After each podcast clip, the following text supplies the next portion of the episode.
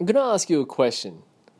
Do you follow an Instagram account or listen to podcasts or read blogs or consume any sort of content that aims at self improvement or personal development? I know that this sort of content is really interesting for me. It's probably the content that I create the most when I write or when I engage in conversation with others. This is the content that I'm most interested in.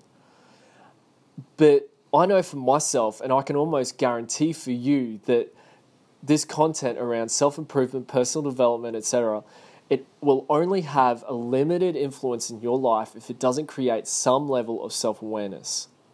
Self awareness is crucial, and not because it makes us feel good about ourselves or it helps us to deal with um, our own issues, which it does, and it's important for those reasons.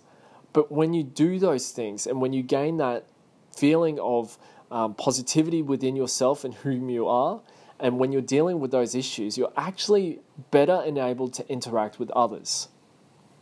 You know, when you think about it, we're constantly within relationship, whether it's in our family or at our workplace or with our friends or at school or wherever you find yourself within your community, we're constantly within relationships, a complex system of relationships.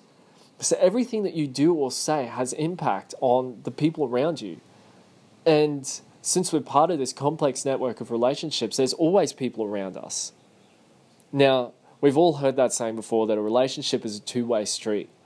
What self awareness enables us to do is to work on our side of the street, to make sure that what we're bringing into a relationship is enabled to be empathetic, aware, present, encouraging, positive, when we have self awareness, we're actually enabled to be fully present to the other person without our own junk and mess in the background interfering with that. And so it's important that when we listen to a podcast or we engage with content on Instagram or on a blog or whatever it is that we're consuming, that we have an awareness of what it is that we need to work on within our own lives.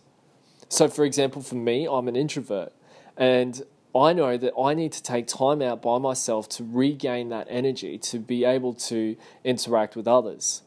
The problem for me is, is that sometimes when I most need to take time out for myself is when someone else most needs my time, my attention, my energy.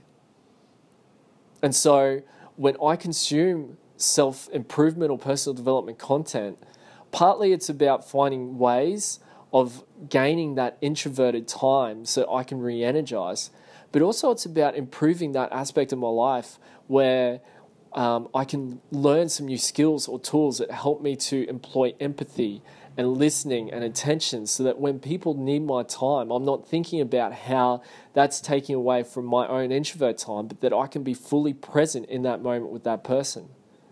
And so, for each of us, there's our challenge there of identifying what are the areas in our lives, whether it's a, a strong point or a blind spot, to really gain that extra self awareness that we then are enabled to best engage with those around us.